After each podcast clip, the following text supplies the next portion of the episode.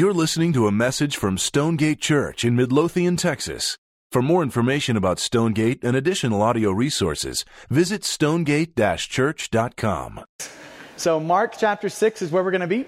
And so, if you have a Bible, it would be great if you went ahead and got one out and turned to Mark 6. If you don't have a good Bible, feel free to grab one of those underneath every three or four seats, and that would be our gift to you. You're more than welcome to take that with you if you need a good Bible. So, Mark chapter 6 is where we're going to be. So, if you want to open that up and set that on your lap, that would be a, a good thing. So, let, let, me start and kind of preface um, this text uh, by going back all the way to the seventh grade. Now, those are scary days for anyone, right? So, in this particular day, as a seventh grader, um, our church was doing one of those old time revivals. Y'all know what I'm talking about? Where you bring an evangelist in, they preach for like three or four days in a row. And uh, so we're in the middle of, of one of these revivals, and uh, I'm there with my crew of friends. And honestly, I'm not expecting a whole lot to happen. Right? So I'm just kind of there, hanging out, doing my thing. And the best way I could describe what happened on that particular night is God ambushed me. Like he jumped out from behind a bush and got me right there as a seventh grader. I'm sitting over kind of in the right side of this auditorium. And uh, I mean, God tracked me down, chased me down. He found me. He melted my resistance. He won me over. And in response to what God did in my heart that night, man, there was this moment of, of me coming alive to God where I responded to him in faith, trusting that Jesus was going to be the thing that paved the way for a relationship with God.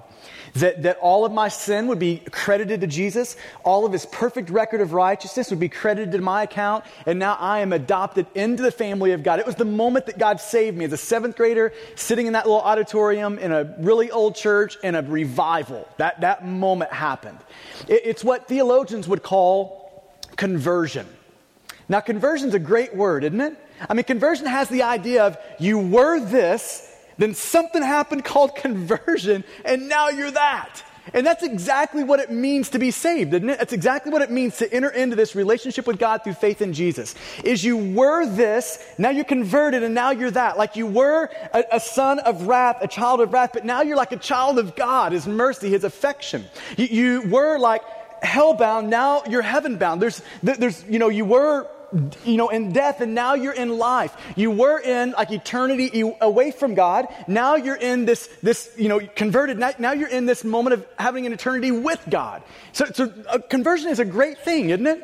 It is a beautiful thing. Do you remember that moment when that happened for you? If you're in Christ?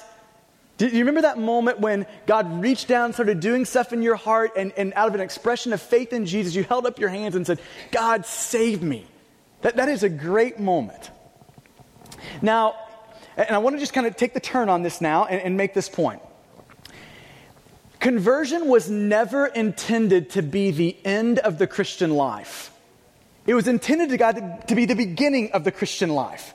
Like in the moment that God reaches down in your heart and remakes that thing and you respond in faith and you are converted, you are saved, you are now a son or daughter of His, at that moment He begins to call to us and invite us into this daily dependence upon Him, into this deep and rich life with Him, into what you might call like the life of faith. That as soon as you're converted, God begins to call you into that, this, this daily dependence, this trust in God, this life of faith.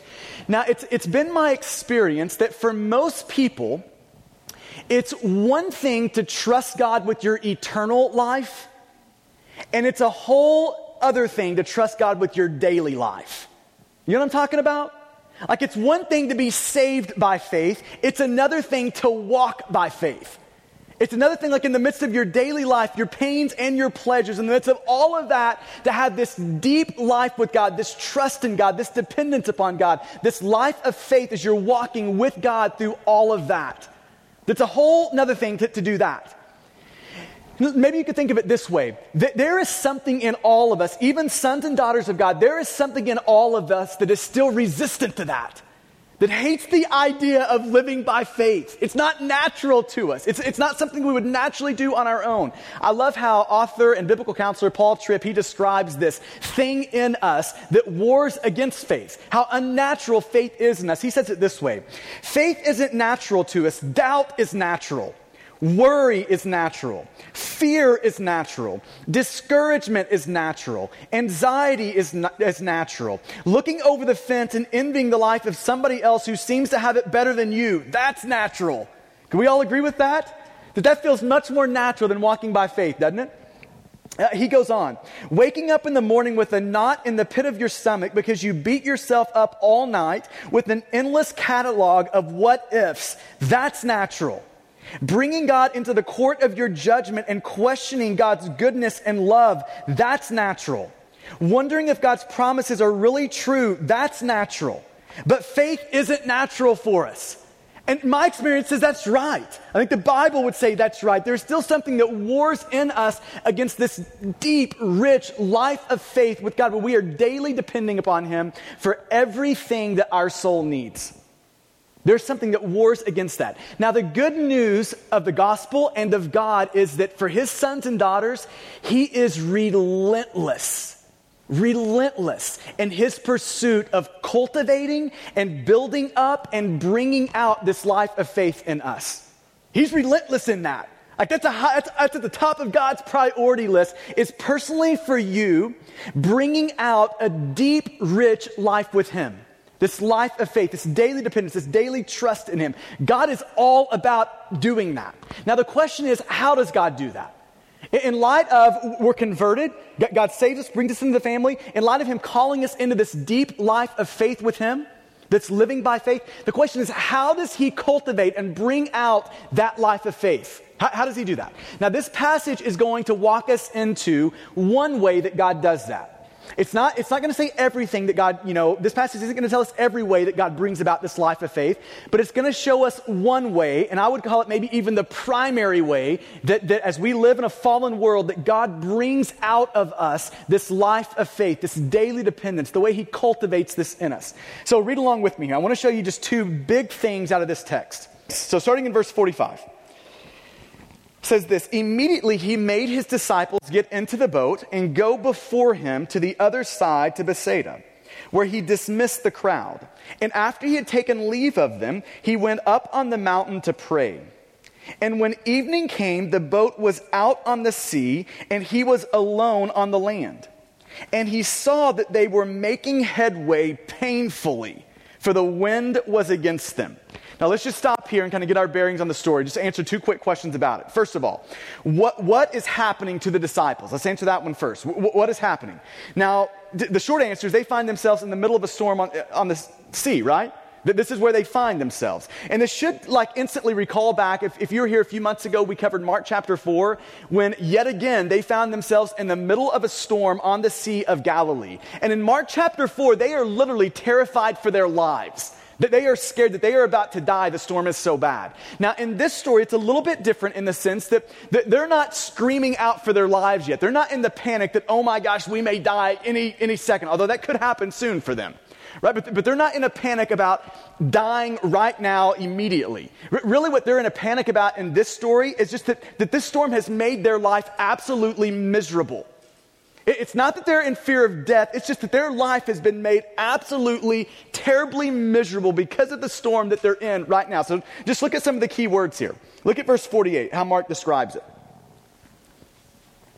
They were, they were making headway painfully. You might just underline that word painfully, for the wind was against them.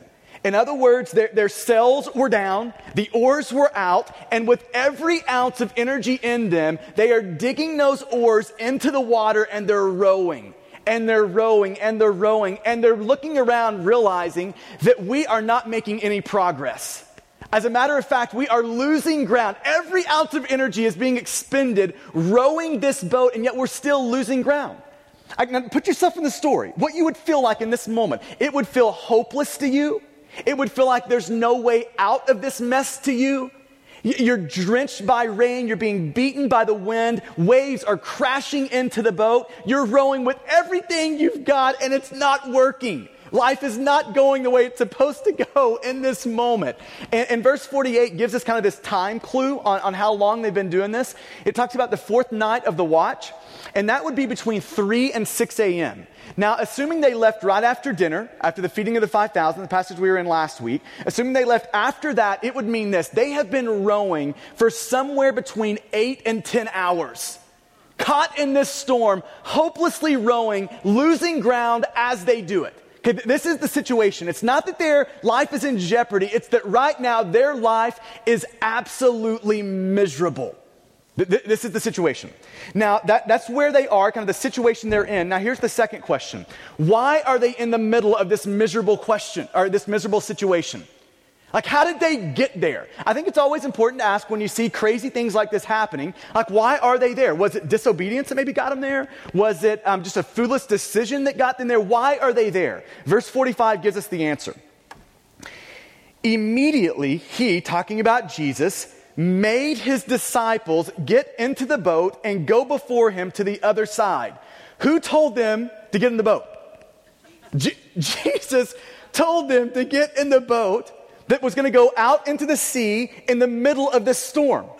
Okay, so let me just make this big picture point here. I want you to see this that Jesus is behind the storm. Right, when, when, you're talking about this storm and the situation the disciples are in, I want you to see with a lot of clarity that Jesus is behind it.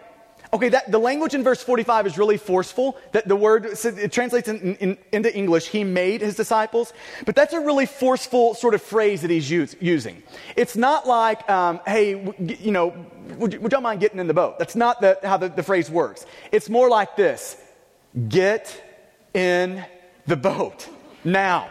That, that's the phrase. It's forceful. Like Jesus is looking at him and saying, I'm not giving you any other options. All other options are off the table. I want you in the boat and I want you in the boat right now. And they find themselves in the middle of this miserable situation, not because they have disobeyed the commands of God, but precisely because they have obeyed the commands of God.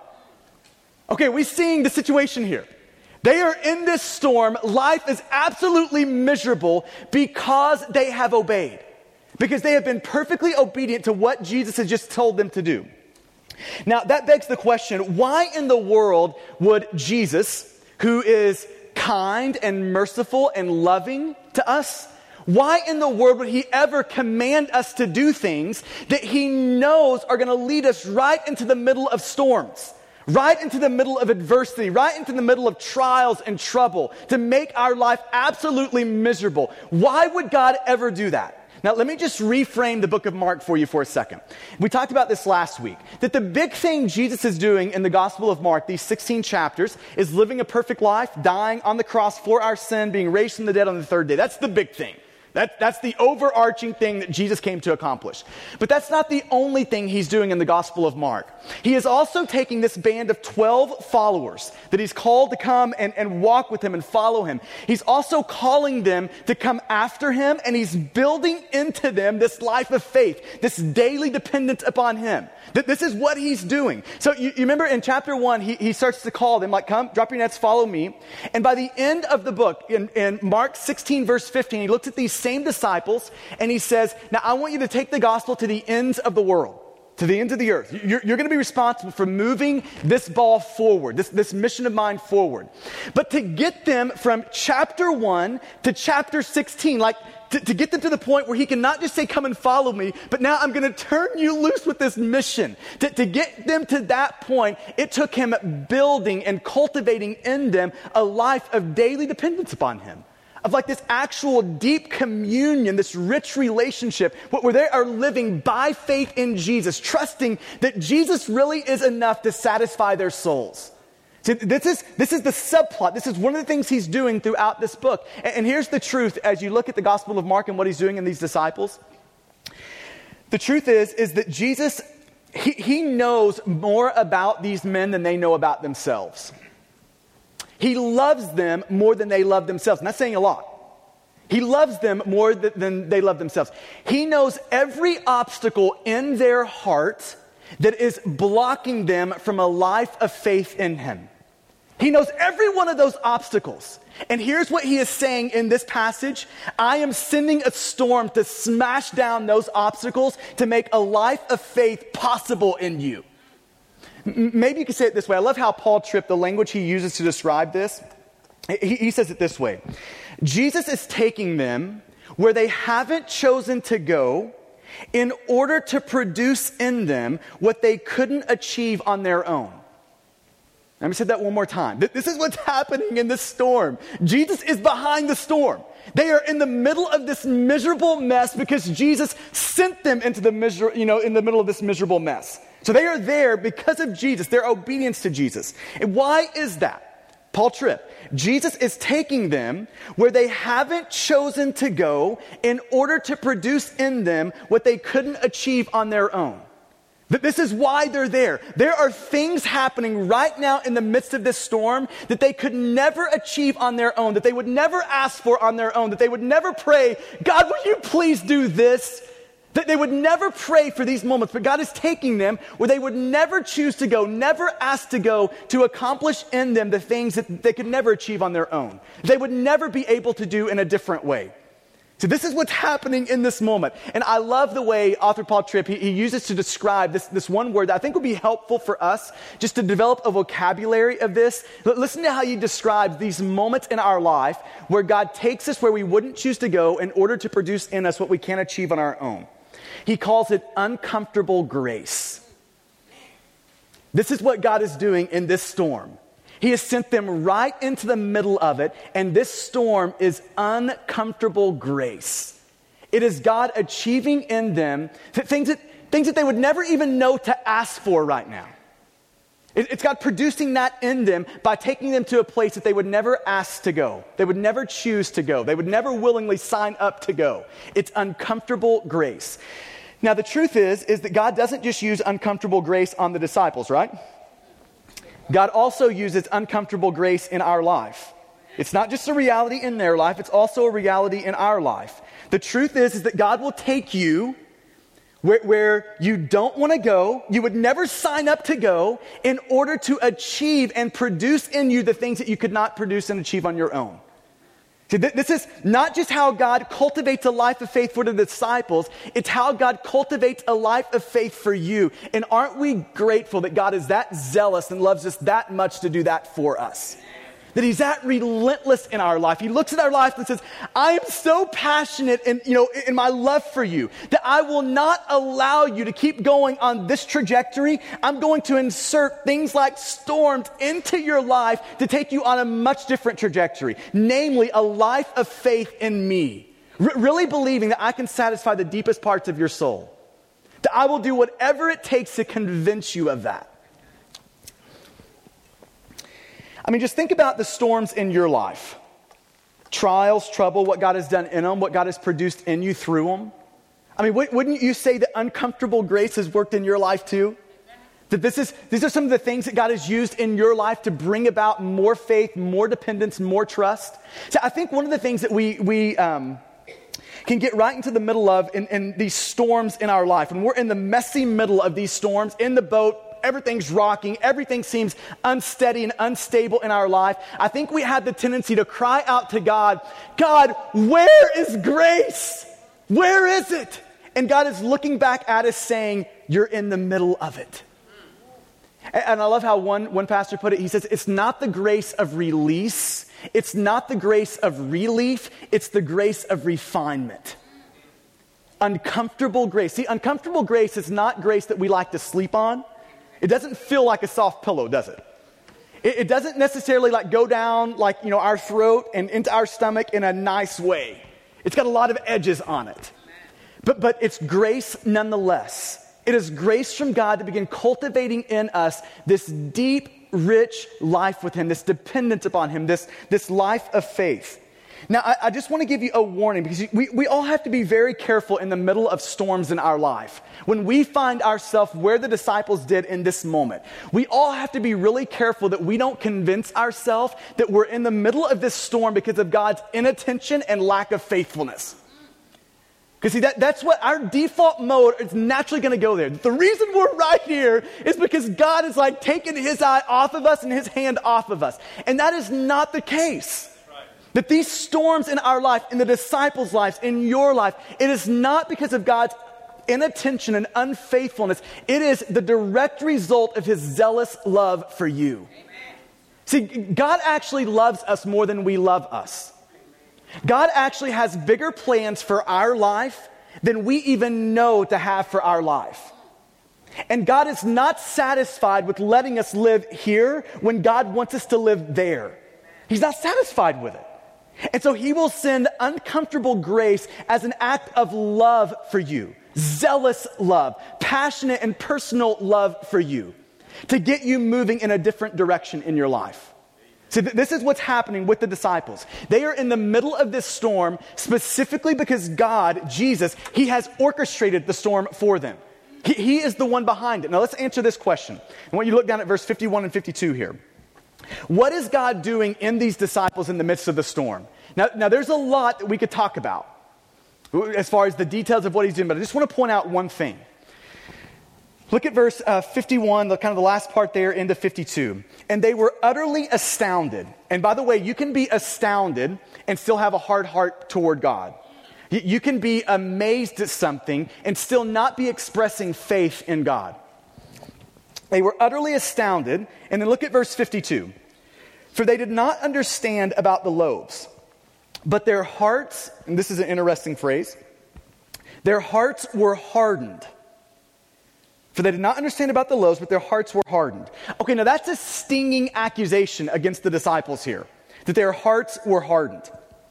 Now, when it's talking about hardened hearts, um, if you just read the, the Gospel of, of Mark, you're going to see that to be in the category of like the people who have hard hearts is not the category of people you want to be in.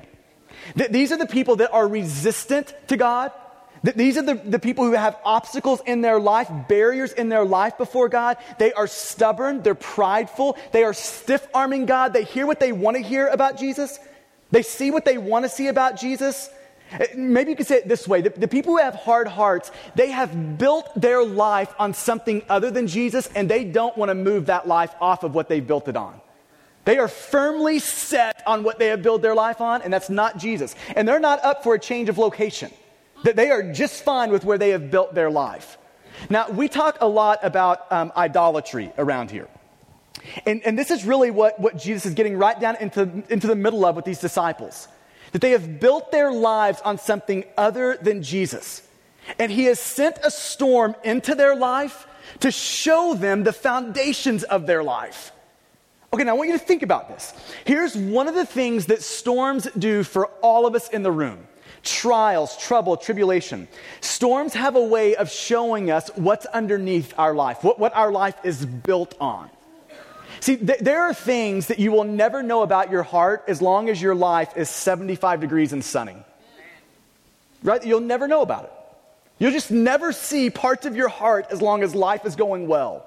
But as soon, as soon as you get into a storm and that storm begins to squeeze your heart, you begin to see what's inside of you, don't you? Now, that can be an ugly picture for a lot of us, isn't it? But hence the reason that he is sending the storms into their life. He wants them to see what is in them and what is not in them. He wants them to see what foundation is under their life and where they need a change of location. He's wanting them to see that. Do you remember the story in um, Mark chapter or in Matthew chapter seven where Jesus says that there's two men? And, and these two men are building their house on two different foundations. If you look at the house, you would think both houses are like sound and stable. But he says there's two different foundations underneath of these houses. One is built on sand and one is built on rock. And do you remember what happened when the storm came? What happened? The, the house that was built on sand came down. And, and, this is what Jesus is trying to expose in them. He's trying to expose where they have built the house of their life on sand, on idols. See, an idol is anything that you are banking on in your life to give you the sort of significance, the sort of satisfaction, the sort of security that your heart craves. See, an idol is anything other than Jesus that you are building your life on to get the deepest things that your heart needs. That's an idol. And Jesus, in his grace in this moment, is sending a storm into their life to show them where they have built their life on the shifting sands of idols. See, this is what he's showing them here. See, if you build your house on the sand of success, then the storm of failure will destroy you. See, this is what he's showing. Where you've built your house on something other than me, when the storm comes, your house gets wiped away. If you build your house on the beach of beauty, the storm of aging will destroy you. If you build your life on the sand of career, the storm of a recession Are you straight up getting fired? Will swamp you, won't it? If you build your relationship on this, uh, if you build your life on the, on the sand of relationships, that could be a spouse, like your marriage, a child, a friend. If you build your life on the sand, uh, the idol of relationships, then the storm of rejection will swallow you. You ever been there? If you build your house on the sand of money and the next purchase and possessions, then the storm of loss will swallow you. See, and Jesus is in his grace, he's meeting these disciples right in the middle of their idolatry, and he's using this storm to expose where they have built their life on something other than him, where their life is built on the shifting sands of idols. See, th- this is why Jesus has said, hey, get in the boat, knowing that that boat was going to take them right into the messy middle of this storm, because Jesus had some things he wanted to do in them in that storm. Okay, now let me kind of turn the, the, to the other side here. So we've got, on one side, we've got Jesus is behind this storm. But let, let me turn to the other side here. Now look at verse 47. We're, we're going to see that it's not just the Jesus that is behind this storm. We're going to see that Jesus is actually about revealing himself in the midst of this storm. It's not just a Jesus that's orchestrating it behind. It's Jesus saying, I have like brought this storm into the middle of your life so that I could show you something about me in this storm. Not just something about you, namely your idolatry and where you built your life on something other than me, but, but I want you to see something about me. Okay, watch this in verse 47. And when evening came, the boat was out on the sea, and he was alone on the land. And he saw that they were making headway painfully, for the wind was against them. And about the fourth watch of the night, he came to them walking on the sea. Now, let me just make a quick comment about he came to them. Just think with me for a second. If, if Jesus' primary goal was just to relieve their suffering in the middle of this misery in the storm, if that was his primary goal, he didn't need to come to them to do that. All he needed to do was stand on the banks of the shore, say a few words, and the storm goes away, right?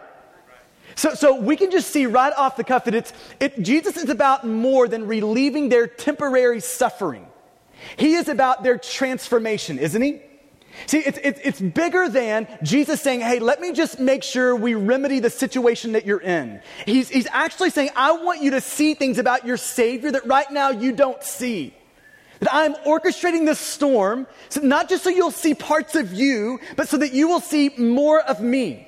See, suffering has this unique way, storms in our life having this, have this unique way of not just showing us what's inside of us, but suffering ha- like poses this unique opportunity to see and experience more of God.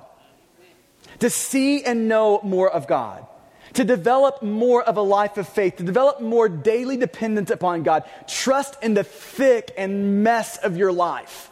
See, suffering poses th- those sort of opportunities for us to, in the midst of this suffering, to see God in new and profound and fresher and bigger ways. So there's two things he wants them to see in the midst of this suffering about him. Two things. So pick it back up in verse 48. I just want to walk you through two things that Jesus wants them to see in this moment about him. Verse 48, and he saw that they were, make, they were making uh, headway painfully, for the wind was against them. And about the fourth watch of the night, he came to them, walking on the sea. And then it says this He meant to pass them by. But when they saw him walking on the sea, they thought it was a ghost and cried out. For they all saw him and were terrified. But immediately he spoke and said to them, Take heart, it is I, do not be afraid. Let me just show you two things that he's wanting them to see here. The first one is he wants them to know that, that he is God, that Jesus is God. That's the first thing he wants them to know in the midst of, of this storm that they're in the middle of. And, and watch how it goes. Let me just point out two phrases to you that uh, one of them is really interesting when you look at it on the surface. He, the first one, look at in verse 48, the last phrase. He meant to pass them by. Now, when I first read that, I'm like, so did he like get caught? Like what, what's what happened here? Like is he just does this need to take a little wider, you know, wider angle around these guys? But but the point of this that phrase he meant to pass them by is not that he meant to go unnoticed. It's actually saying that he meant to be noticed. Okay, so so think with me here. The, the, and commentators are really quick to point this out. The guys in this boat are all Jewish men. And Jewish men know their Old Testament by heart. They have a lot of it memorized. They know the Old Testament scriptures.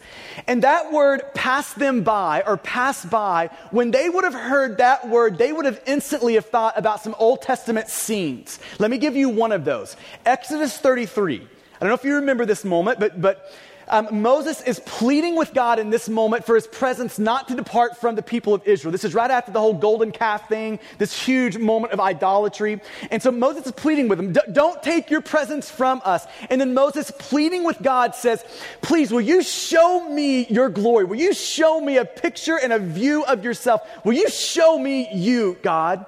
And in verse 19 of Exodus 33, God responds and says this And God, He said, I will make all my goodness pass before you. Now, in the Greek, that same word is, tra- that, that, that phrase in Exodus 33 and now in Mark 6, it's translated the exact same way in the Greek to pass by. It was it, like it was Mark trying, or Jesus trying to make this connection for them. That the same God who passed by Moses a few thousand years ago, that same God who showed his glory to Moses, is the same God who is walking on this water to you. This is who I am. I am God. But then there's one other statement here. There's a second phrase. It's in verse 50. So when, when, Jesus comes out to the disciples, they're terrified. They are literally scared to death when they see Jesus. And, and look at how Jesus responds to them. And I love just the tenderness in this in verse 50. He said, Take heart, it is I, do not be afraid. You see that phrase, it is I? You might underline that. It is I. Three words in English. In the Greek, it's two words I am. I am. Now, if you know your Old Testament, one of the biggest moments in the Old Testament is in Exodus chapter 3. Um, this is when Moses, uh, Moses is walking by a bush that catches on fire, but it doesn't consume the bush. And all of a sudden, God speaks out of this burning bush to Moses. Now, that's a day for you right there, isn't it?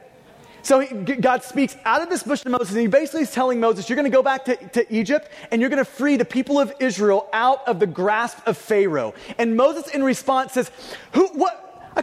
Who am I going to tell that the people of Israel and, and Pharaoh, who, who am I going to say sent me? And you remember how God responds to, to Moses? Here's who you're going to tell them sent you. I, I am sent you. See, I, I, am was, was the name of God, Yahweh in the Old Testament. It's the big picture name of God, Yahweh. It's the God who, who create, like just spoke in Genesis 1 and everything was created. It was the God who spoke and the Red Sea parted. It was the God who, who is powerful enough to rain down plagues on Egypt to free the people of Israel. It is that God. This is, this is the I am God. He, he never was, like he's always been. There's never a was God right? There's never like a will be, like changing God. He is I am, same yesterday, today, and always. This is God in the Old Testament. And Jesus is looking at, at these people in the boat, these little disciples, and he's saying, using the exact same word, I am in Exodus 3, I am in Mark 6. And he's saying, Do you know who I am? I am. That's who I am.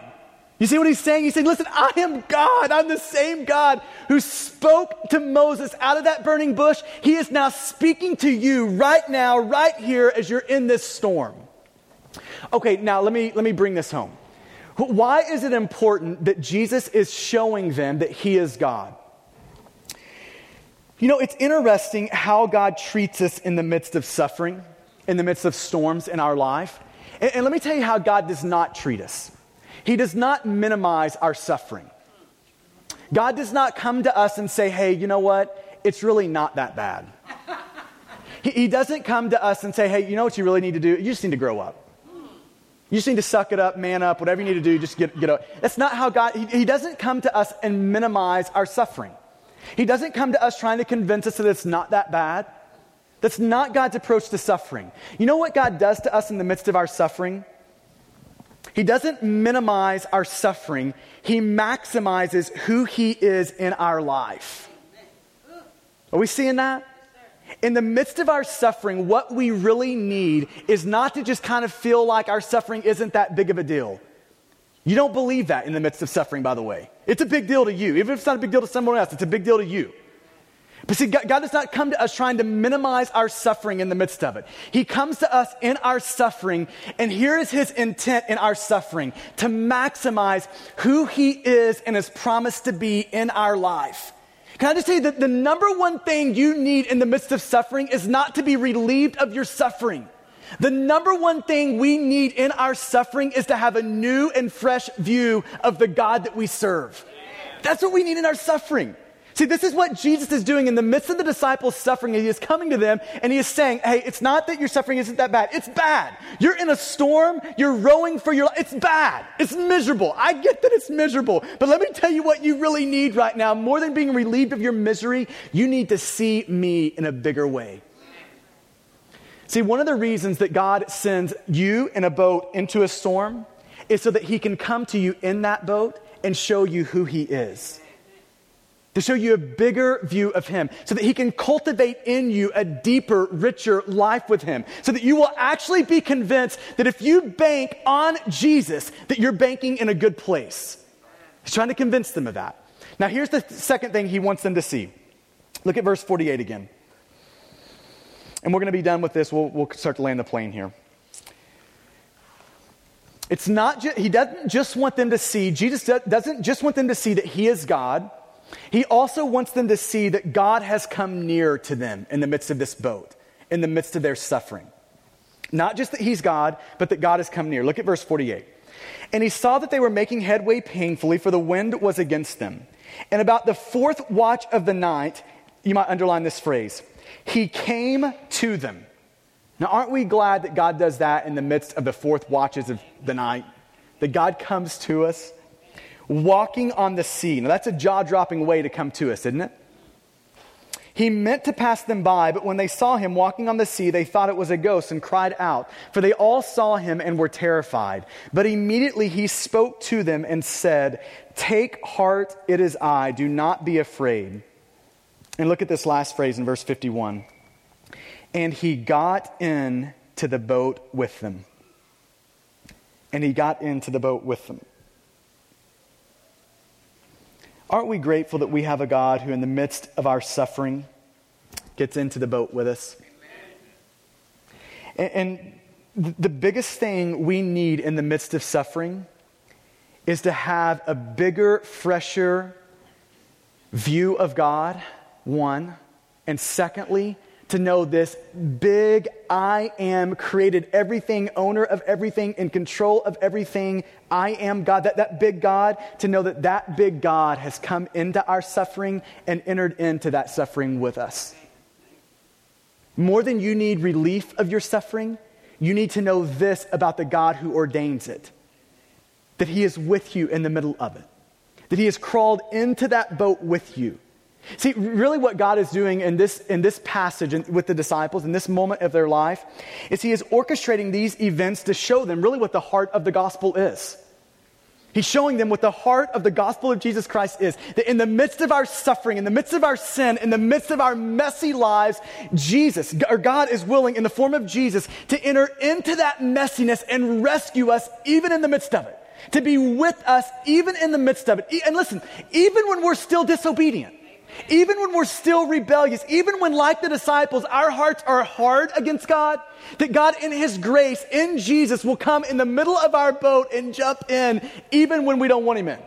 Even when we just want the, the, you know, the sea calm, He is willing to jump into that boat with us, even when we're a mess. Not just that we're in a mess, but we're the mess. He is willing to jump into that boat with us. Can I just tell you, parents in the room, you, you know, in those moments where you feel like all of your kids have gotten together, conspired with Satan on how to make your life miserable? In those moments where you have to go down the hall and break up another fight, you know, in those moments, that the biggest thing you need to know in those moments that you have to remind yourself of is God is in that boat with you. But how about marriages in the room? You know, when you're, you know that moment when you said, I do? Okay, that, that was a beautiful moment, right? But for a lot of us, our marriage from that point forward goes like this sometimes, goes like that and other times. And you know, when you're in one of those moments where when you said I do, you just didn't think it was going to turn out like this, be this painful, have to walk through this moment with this person, have to go through this sort of betrayal, this sort of being sinned against, when you're just in one of those moments, can I just say what you need more than anything else in your life is to really know and really believe that Jesus is in that boat with you that he's not going to leave you, that he is, he is with you in the middle of that. How about when you're in the doctor's office and you get that report? When you feel like you know, your physical body is just doing the nosedive, right? When you've never felt as weak as you feel now, you're really worried about what the future could hold. In that moment, can I just say what you need more than anything else in your life is to really believe that God is in that boat with you. How about the moment where you lose your job?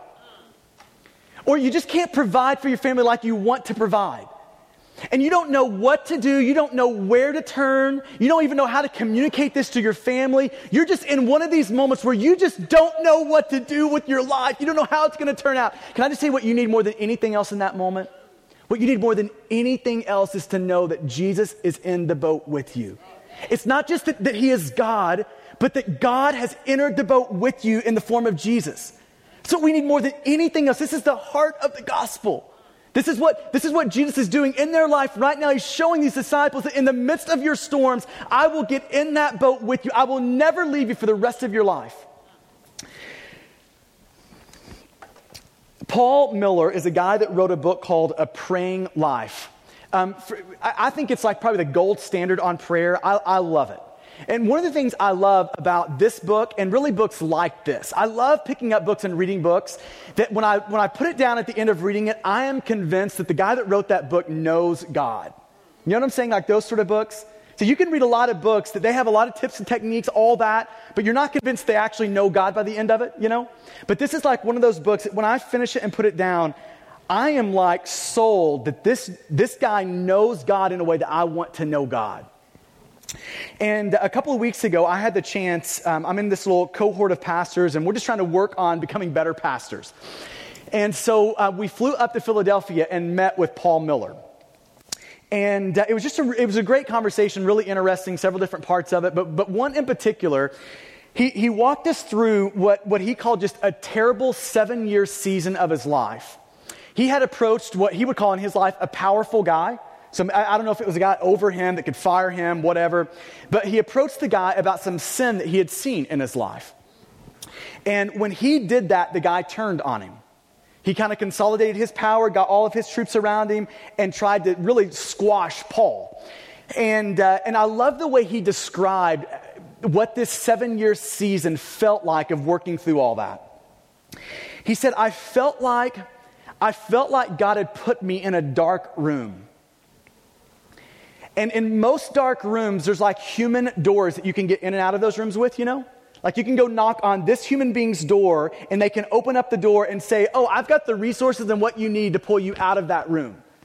And he said, But for this seven year season, all of those human doors, God locked them. They're all locked.